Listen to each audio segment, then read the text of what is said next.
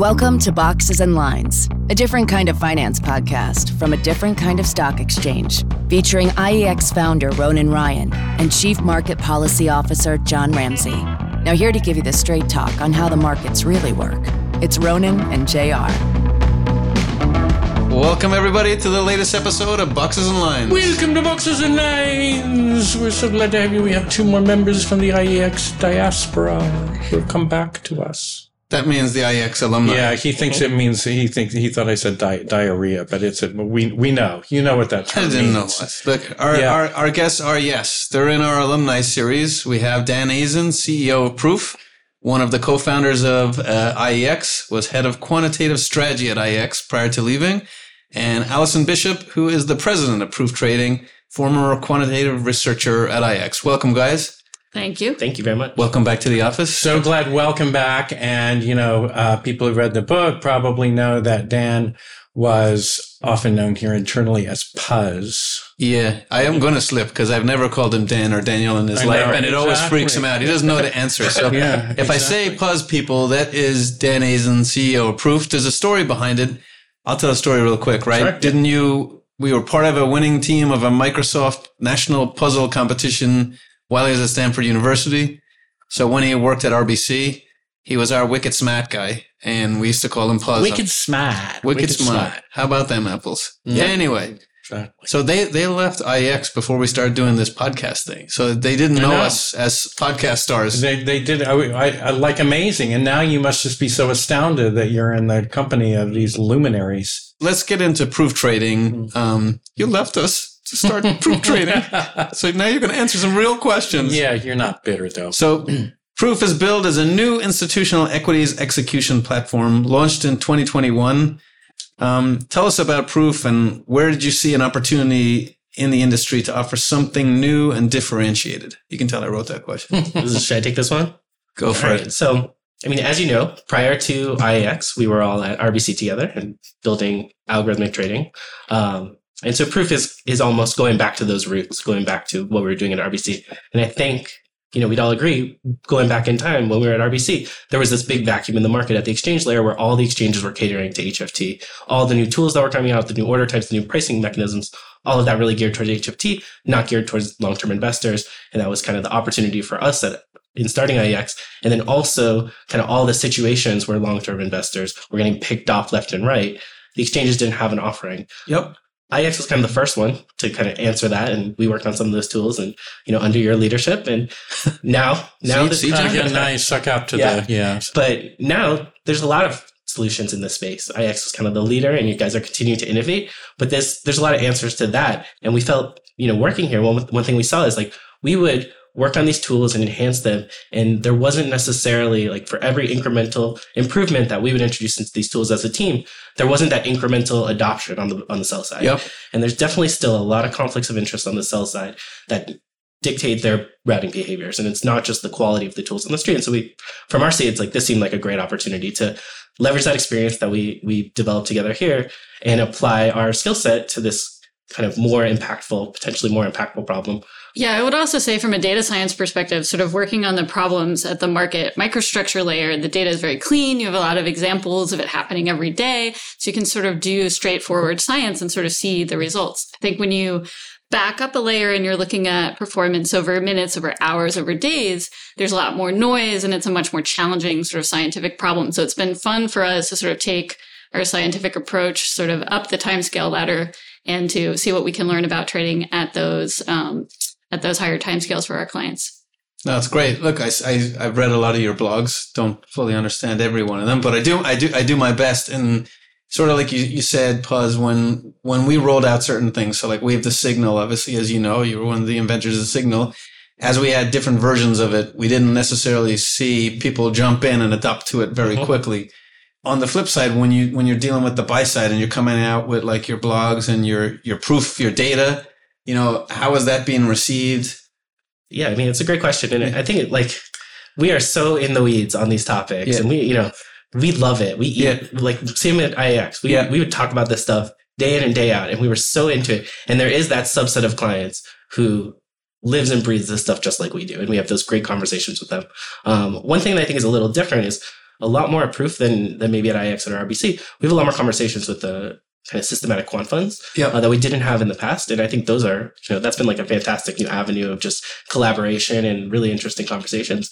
Um, but most people you know don't seem to get they don't think it's as cool as we do. yeah. if we're being honest, yeah. Well, yeah, but I, it's important to be able to also communicate highly complex um, concepts at, at a level that people are prepared to be able to digest and understand and kind of all of that. One things that I loved so much about having you here was during the exchange fight and everything is we had like this great, like Yes. left brain, white, right brain kind of, uh, collaboration, you know, so that it, so we, we would like, uh, do the Vulcan mind meld and then Yeah. like, you know, put all of these things. So that, but that's a real challenge. And now you're hindered by the fact that you don't have me to help in doing that. But Well, you we got, are. Here- here we yeah, go. but you got a lot of great stuff on your, on your website though, um, to kind of help. I draw upon my extensive experience in stand-up comedy for the most part, communications. I see.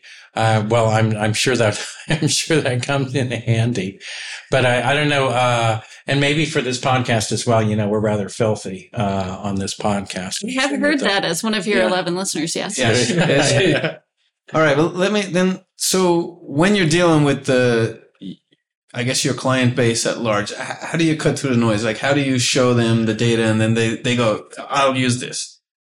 So, I mean, one thing on that front is we really haven't had trouble getting in front of people. I think, I mean, it's definitely true that there's a subset that gravitates towards the things that we talk about, the things Yeah. that we care about.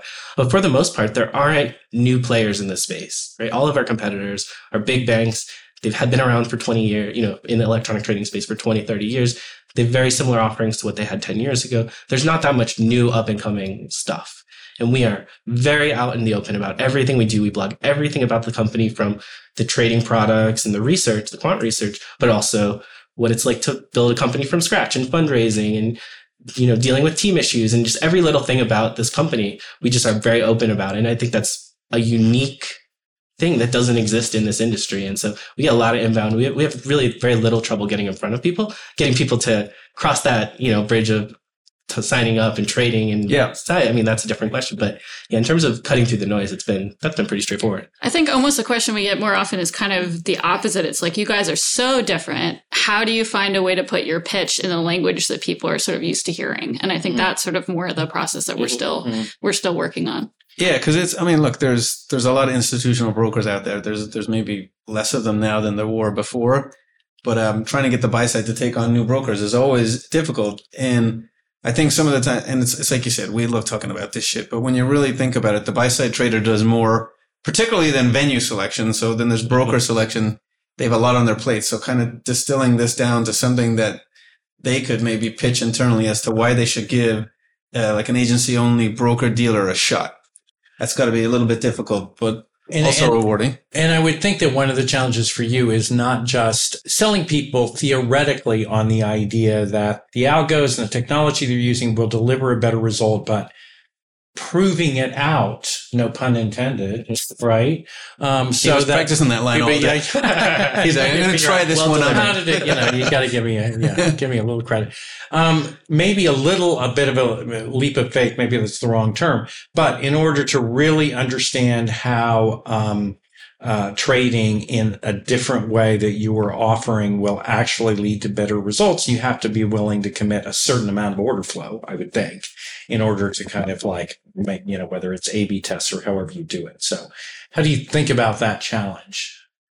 Yeah, so the level of data that you need to sort of prove out, let's say, parent order slippage statistics for day long orders or multi day orders is humongous. It's a lot Yeah. of data. So, because of the noise, um, it's very hard to say anything like that. We don't expect that's a problem unique to us. That's probably a problem that even many buy side firms, if they aggregate all their data over brokers, they still don't necessarily have enough data to say something definitive Right. about that.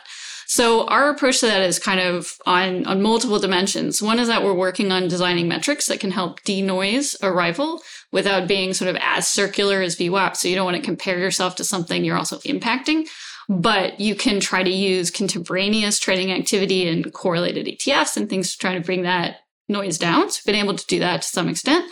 Another approach is just our our research. We start from the same chicken and egg problem as designers, which is how do we think our algos are good? Like why do we design them the way they do when we didn't start from having a huge data set to start with, right? Like we have mm-hmm. to start from nothing. And so we found ways to leverage historical market data because mm-hmm. we all like to think we're special snowflakes, but at the end of the day, the things your algo does, like crossing the spread to take or posting passively, are things other people do all day, all the time. And so that data is out there and we're able to build models of how those actions impact prices in the short term and build and validate algos off of those models. So we have a lot of confidence in our process and in our historical data modeling, proving it out that it's working in practice. We don't yet have enough data. So what we're able to say is that what we see in practice is consistent with what our models expect. Um, but yeah, but we need people to kind of take that leap of faith and and put that amount of data into it, which is true for any sort of product in this space. Right, and and just kind of like to be able to um, have faith also in the process that you're using in order to evaluate, um, uh, right? Because I yes, I would imagine that there probably are concerns that there are people out there um, offering these services that tend to um, uh, cherry pick or otherwise perform, uh, present performance data in a way that is designed to. Well, I was going to say the same thing. Uh, Allison was pointing out how very, very true, statistically significant. A lot of people don't have statistical significant data, but they'll spout that they do. And and even if they do, the yeah, no, I, yeah. if you'll allow me a little rant on statistical significance, because I can't help the math professor. I can't imagine anyone better. You, nobody would be better positioned to do it. So you you go with it, girl. Right. So historically speaking, the notion of statistical significance was designed in an era where it was really hard to do a study, where you'd have to get 100 people to do a survey and you'd have to collect it over months. And there were very few scientists doing this. And so it was this bar of like 5% and like under the assumption that your data is very normally distributed. It's a perfect bell curve. The bar of statistical significance is, is there a 5% chance that this finding is false? in that sort of perfect simulated world. Now, if I run 20 tests and each one has a 5% chance mm-hmm. of sort of being false, one of them is going to be false in expectation. Mm-hmm. So in a world of big data where we run 100 tests, we find something statistically significant doesn't mean anything. We need replication. We need more filters. We need much higher standards on the process now that we're doing much more computation. And we haven't sort of gone back and updated that. So at your point about process, it's like I can do a lot of A B tests and that have weak statistical significance. And I can basically walk around like a chicken with my head cut off, fixing this and fixing that, fixing this and that. And it's not very meaningful. So the process is why we have confidence in our approach and why we mm-hmm. think it's different and something that we don't think is being done very broadly with that level of discipline. I think that's a perfect answer. Very well explained. They're choosing not to bullshit the industry. yes. That, that's what it means or in your terms, which yeah. is the important yeah. thing. Do you want to talk about? do you want to talk about founding a company uh, during a pandemic? I mean, you guys couldn't have timed it more perfectly. We did. We did start it before yeah. the pandemic, so it was That's not. True. A, it That's was true, not right. a knowing decision. Well, yeah. launched though as a trading. We did launch. Yeah. Yes. Yeah. Mm-hmm. Which is probably a difficult time to do it, right?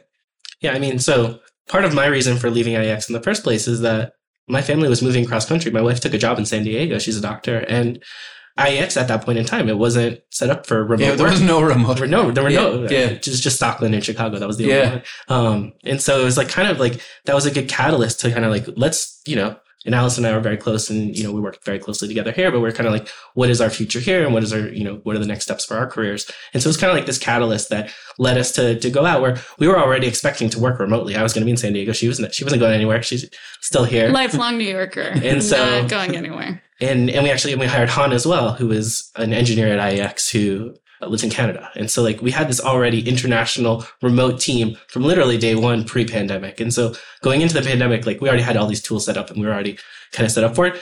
On the client side, I mean, absolutely, that's been a, a struggle of like, yeah.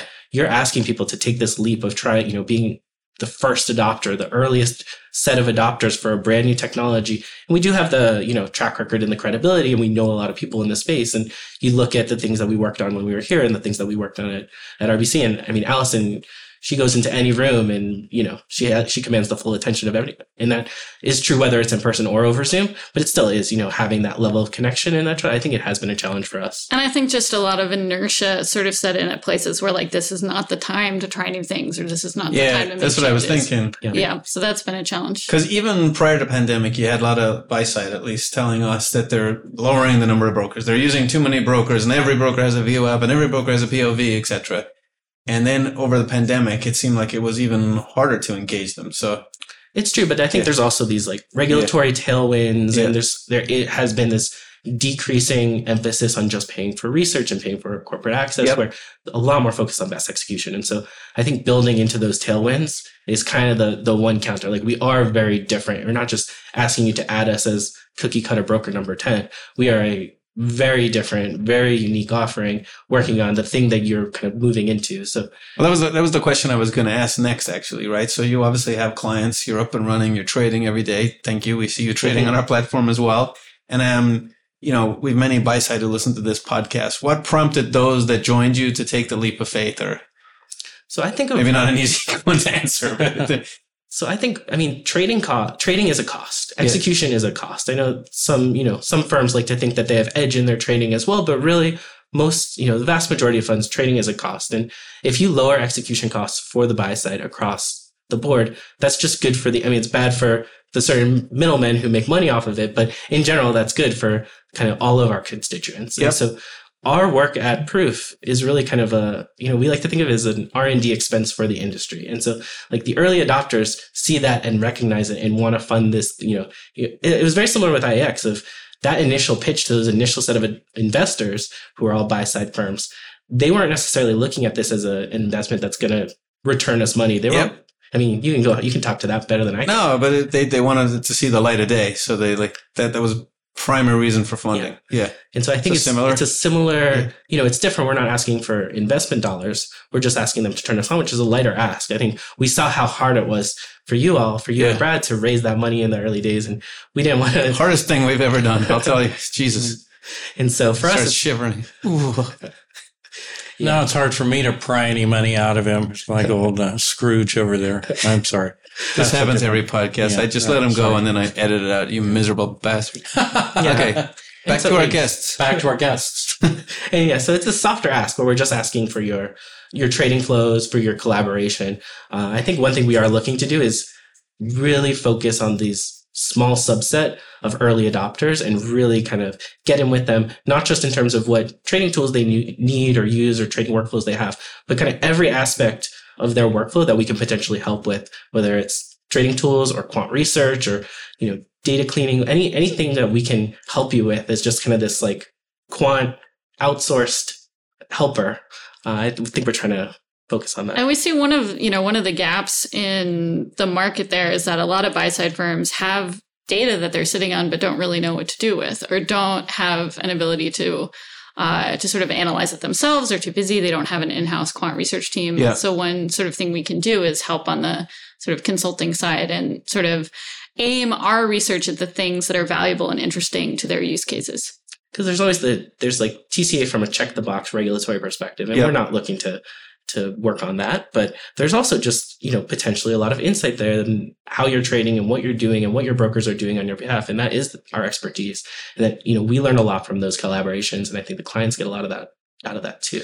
One uh, piece of research, as I understand that you have done and delved into recently, relates to the performance of D-Limit, which is a an order type that we. are. Yes, no, I. I was wondering now- if that would come up. And now a word from our sponsor. Um, no, it, this doesn't mean to be an IEX pitch, but it so happens that yeah, yeah, there was a lot of controversy about D-Limit. It's been cleared by the SEC, by the courts, by everybody. It's being used, and you, You guys did uh, put out a paper, so we, we're not prompting you to say anything that you no, didn't publicly absolutely. say. Yeah, there's really no pressure at all. Just make it Not- sound really good, really nice.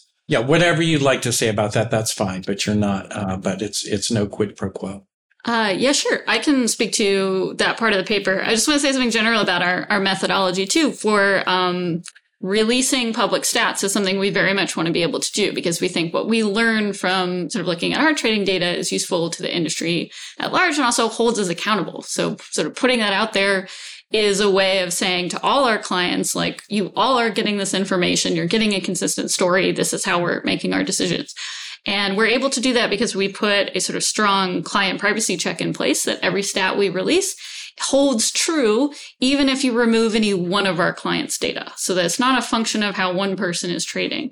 And it's also a good robustness check. So we have a good confidence that everything we release represents a sort of true statistical um, phenomenon as opposed to a coincidence, because if it was very fragile, it sort of wouldn't pass that test. All right, which is probably why you'll see in our, our, reports there's a lot of stats that it's like we tried this, it was not robust, it was noisy. We can't tell you what the answer was because we because we don't have confidence in that answer, right? Like we don't think it's meaningful. Mm-hmm. But the the one that you allude to that was uh, very meaningful and very stable across clients and across time periods in our training was that when we looked at those sort of like passive posting orders that we were doing in D-Limit at IEX versus grouping all of our sort of non IEX uh, flow of that type together, the short term markouts or the one second markouts were uh, significantly better at IEX. And that was true across clients. That was true across time periods. And the amount of the improvement was uh, much more than, say, the difference in fees and rebates which is not how we make decisions based on fees and rebates anyway. Like, you know, we try to do the cost plus kind of philosophy of, you know, doing what's best for the clients.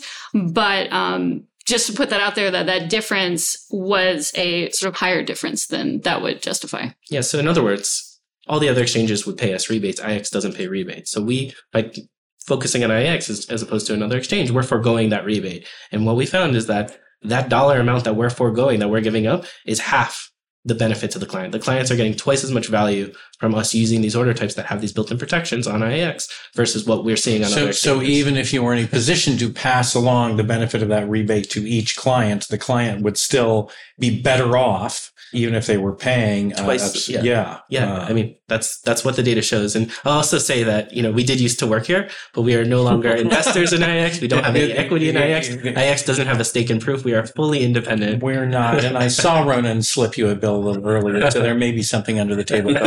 No, yeah, and if you true. and if the signal drops in quality, I will stop using it. So yeah. keep investing in that. We are. Yeah. We are. Stay tuned. We just recently filed because it'll be out by the time this podcast. Oh, there we go. It should hit the mm. Federal Register any day now. But we filed for version hit, six. Hit the fan and the Allison's protege Luke is a very mm-hmm. happy man that we, yeah. we, we have that out of the barn. But yeah, mm-hmm. we're, we're going for our sixth version of the signal. Great. Which is on D-Peg and D-Limit will remain on V5 um, until that's version five. Yeah, version five. The listener, yeah, sorry, we're very, very technical here. Trouble keeping yeah. up here. Yes. Yeah. Look, it's great. It's great to hear a broker uh, honestly talk about the results because when we came out, obviously IEX is going to say this is what we think, and it's better than the rebate, and we have tech data saying that, and we look at different markout and times. it's all true. And it's all true. We we genuinely don't feel yeah. we're trying to hoodwink anybody, but the adoption wasn't necessarily there. Ironically, the adoption has mostly come from the prop community, many in the prop community who uh, wrote in comment letters against the approval of D-Limits. So um, it tells you when smart brokers like yourselves choose to use the order type, I think it works. So use proof. D-Limit all day. proof, D-Limit all day. If you've heard anything on this podcast. I mean, it's true. Like this is this is one of the things that we bump up against is this challenge of at the micro level, at the sub second level, the statistics are very robust. And even with relatively little data, the numbers are black and white. And this was the case when we were working here. We are working on these problems. This is the case on the other side when we're using these tools. It's very clear to see whether you're getting picked off or not at that sub second level. We struggle with, you know, how do you show this multi-day order was traded effectively? That's a, a really hard problem and probably, you know, a bigger problem. But the venue selection and the tools at the venue layer, it's this is low hanging fruit. Like it's very clear what you're getting, and so yeah, of course we're going to use the the most effective tools. So Allison, you said something uh, really cool. Hopefully, I heard it correctly, right? But your clients, all your clients, will allow the, you guys to aggregate their data anonymously. Is that right? So, yeah, so we actually have a um, a unique client privacy legal agreement with them that we put out for them as a, as an option, and it makes them the owners of their data. So from our perspective, they are the owners of the data. They get to decide what we do with it. We have a provision in there that if they decide to tell us to delete it, we have to delete it, other than keeping some in cold storage copies for regulatory purposes. Um, so we really view it as their data. We give them the option to opt into aggregated data analysis, which all of them do. And we do that with these sort of checks in place so they know that like when we publish a number, like what the D-Limit markouts look like. Uh, we pick a range of like what we're going to round that number. And we will only release that if it's true when anybody's data is pulled out. So everybody has, gets to have confidence that that number isn't driven by their activity. It's yep. not revealing something about their activity. So it does represent a, a true average. Uh, a large part of my scientific career was studying cryptography and data privacy tools. Um, so I'm pretty up to date on like the methodologies for these kind of statistics. And our approach is inspired by something in the academic community called differential privacy, which is proving to a participant in a data aggregation that they're not worse off for participating. And mm. so that's the sort of philosophy we've taken on that. Makes sense. But because you guys are so transparent with everything, if a client decided not to allow their data they'll still get all the results, right? They just yeah, won't. So, they just they'll yes. know that their data didn't contribute to those. I mean, we publish the results exactly. on the blog. It's public yeah. facing, so you know. No, so it's good that they're staying in. I guess I'm saying you can. There's. I think it's a testament yeah. to this early group of adopters, right? They really do see this as benefiting the industry, and they want like to see the light of day thing with IEX too. Oh, that's that's really really interesting. Yeah, but we don't have any kind of like you have to participate in order to see the nope. stats. We in fact give them to non-clients. So so, in addition to the very um, uh, weedy, in depth data analysis, you both keep up to date on uh, issues about equity market structure, proposals about changes. You obviously likely have views about some of those things as well. One of the topics that is most talked about frequently is how do exchanges compete with other venues? Um, should exchanges have greater ability in terms of some kind of common quote increment or trading increment, uh, which doesn't really exist now. Um, so, do you have any perspective about those um, ways that you think uh, you you know all sort of surrounding the question of is there too, too much trading happening in the dark? Do we need better incentives for people to send orders to exchanges? There was a question in there. There was a question. I was trying to leave it as wide open as possible so you could choose to respond to any part of that you choose. I was being very generous in the I mean, phrasing of my question. Well, I think one. I think they fell asleep. they did not fall asleep. Allison and Puz. They're absor- They're thoughtfully absorbing it. it's a good question. Yeah. Um, yeah. Thank you. So I think a lot of the that was nice. A lot of the hot topics in this, especially in the regulatory space, do seem to center around retail trading and the you know crazy growth of retail trading through the pandemic. Uh, and a lot of these, you know, tick proposals or alternative trading mechanism proposals or trying to combine lit and dark and and bring that retail order flow into the into the fray with the rest of the market. I think it's pretty interesting. I don't know that we have strong views from, you know, our clients' perspective that that it's it seems like every time a new proposal comes out it's like one particular set of firms that have a very vested interest that yep. lobbied very effectively and they got their kind of their proposal on the table and I mean, it's it's yeah. self-serving and it's, it's, like a little bit disenchanting. But go ahead, Allison. Yeah, I don't know that I have a strong sort of policy opinion on this. I think when it when it comes to retail trading, for me, the more interesting question is why? How are we serving retail traders as an industry? Like, are their interests well served? On not only the market structure layer, but the entire sort of process of how they're getting into trading, how they're being incentivized to trade, like the gamification front. So I'm sort of much more passionate about that kind of entry point that's creating a lot of, a lot of trading activity that I don't think is necessarily mm-hmm. serving the people who are doing that trading activity. And so I think the questions of sort of like the facilitation end of that are maybe a lower order term in my, in my opinion, compared to just like how do we educate people and funnel people into the financial services that are the best fit for them? Mm. To me, if I were sort of on the policy side, that's the part of the problem I would be focusing on. Yeah. Well, I would imagine that um, for retail investors in particular, um, they are they're not making routing decisions themselves. They're not making decisions about where they're going to send it. They really are trusting the system to deliver the best outcome for them. And that may be a lot to trust.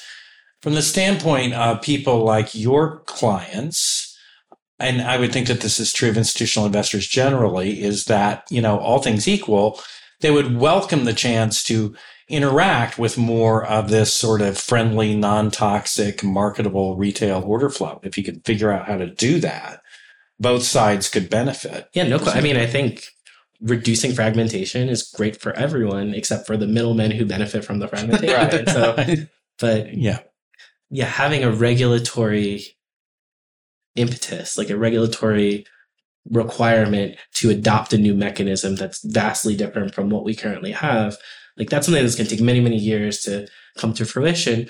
But you know, preventing conflicts of interest, like there's plenty of conflicts of interest throughout the industry, but especially in the retail trading world. And so, I mean, that could be potentially interesting. You know, one fell swoop. This current mechanism that keeps retail off to the side, that's no longer allowed incorporated into the rest of the market without these, you know, new bespoke, totally different, still basically segregated mechanisms. I think that would yeah. be pretty interesting. So you, you build Proof under like sort of, I guess ethos is the keyword we use now all the time of like transparency, but it's something that IEX truly believes in. You've done it from like early days on your technology. It's built in the cloud. Like a lot of people are saying, wow, they, they shared a lot of technology. Mm-hmm. Maybe helped people build their own platforms, but, um, that's a good thing. Uh, transparency on like the client data, etc. Where, where do you go from here? Like, obviously, what's your plans? You know, what are you working on right now? Where do you see the future on this? More clients, more clients. Besides that, yeah. Always yeah. more clients. Yeah. But I think, I think what I was talking about earlier of just finding more ways to take our skill set and our value proposition and our ethos and just add as much value as possible to our client segment. Again, whether it's through the electronic trading tools and, and, actual execution tools, or whether it's it's through how you make your decisions at a higher level. I think always it's always going to be on the execution side. Yep. But there's a lot of different parts of a of a trading workflow, and I think we have a pretty compelling skill set that is really kind of useful. And our constituents are underserved in this skill set. And I think, yeah, if we can find more ways to just help them that that's the goal. That's yeah. the dream. No, because absolutely. When when we talk to the buy side, many of them are being forced to cut costs, let alone bring on their own quantitative researchers. So outsourcing that to an extent, I'm sure, is a benefit. And I think the transparency transparency doesn't guarantee quality, but transparency is this vector for accountability where you know that we're so open about everything. Like that line. It doesn't guarantee quality, but it's a vector.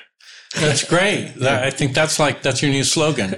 I mean, a lot Put of it came out of our time working. I mean, mathematically, that's not what a vector is. I would say it's a mechanism. Oh, sure. Yeah. Allison, vector sounds cooler. well, go. It worked for me. It's poetic license. Yeah.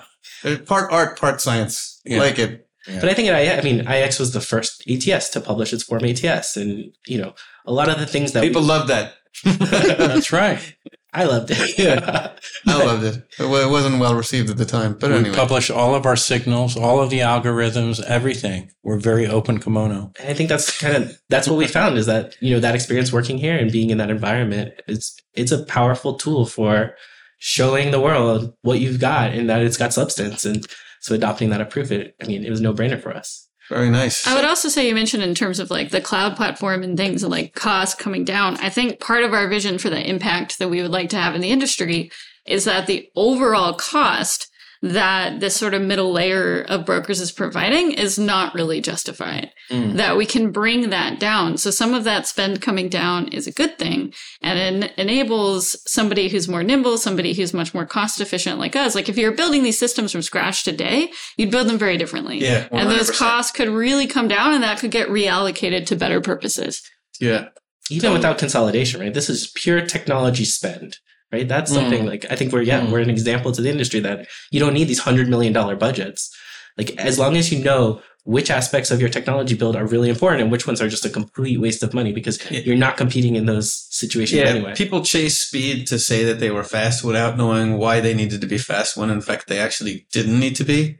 But yeah, you have a lot of convoluted builds out there. So it makes a lot of sense. Especially now with, you know, not to, to pump IEX too much, but the tools that you've built solve this use case that previously there was no way for the sell side to compete in those situations. You're just teeing up your client orders all the time to get picked up. Yeah. There just isn't an, an, option out there. And now there's these tools out there, but that even further, it already wasn't, you know, important to spend the money on these on pure speed, but now it's even less less relevant and less necessary because these tools exist. Amen.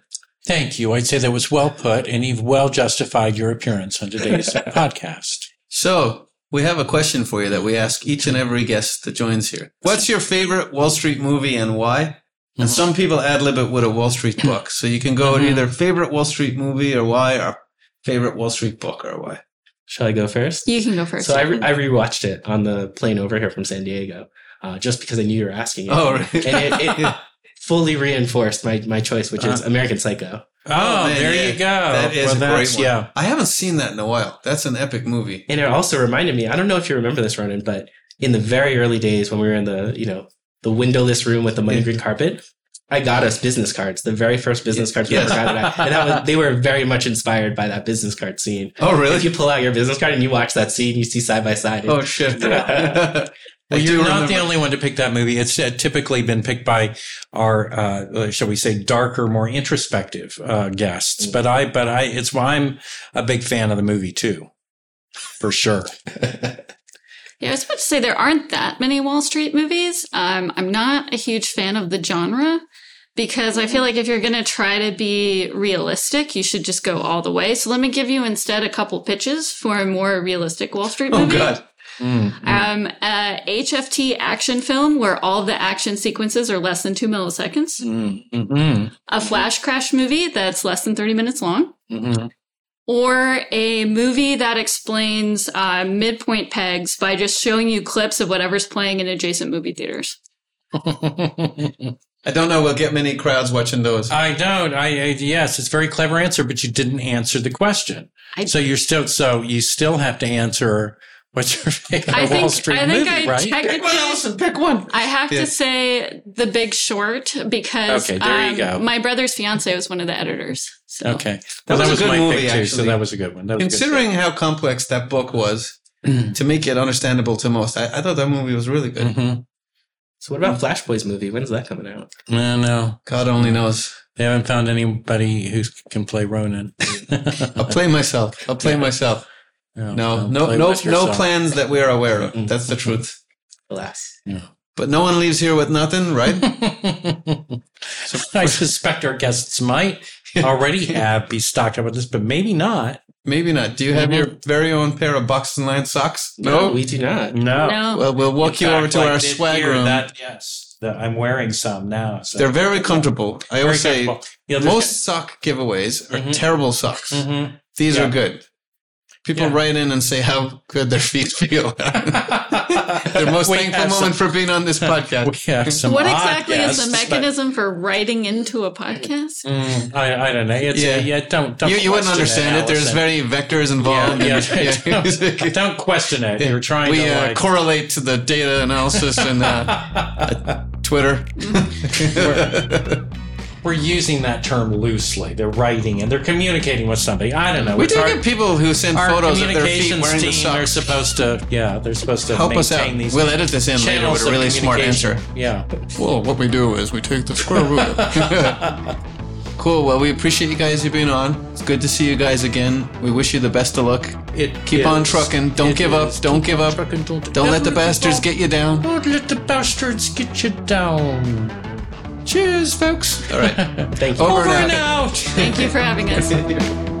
Boxes and Lines is a podcast from IEX Exchange. It is hosted by Ronan Ryan and John Ramsay. Executive produced by Sarah Forster, with support from Benstown. For more information and to hear more episodes, go to iexexchange.io slash podcast. Thank you for listening to Boxes and Lines. The information and opinions expressed in this podcast are provided for informational and educational purposes only, and IEX Group Incorporated and its affiliates do not make any representations or warranties as to the accuracy or completeness of the information contained in this podcast. Nothing in this podcast constitutes a solicitation or offer to buy or sell any securities or provide any investment advice or service. Some portions of the preceding conversation may have been edited for length or clarity. Copyright IEX Group Incorporated, all rights reserved.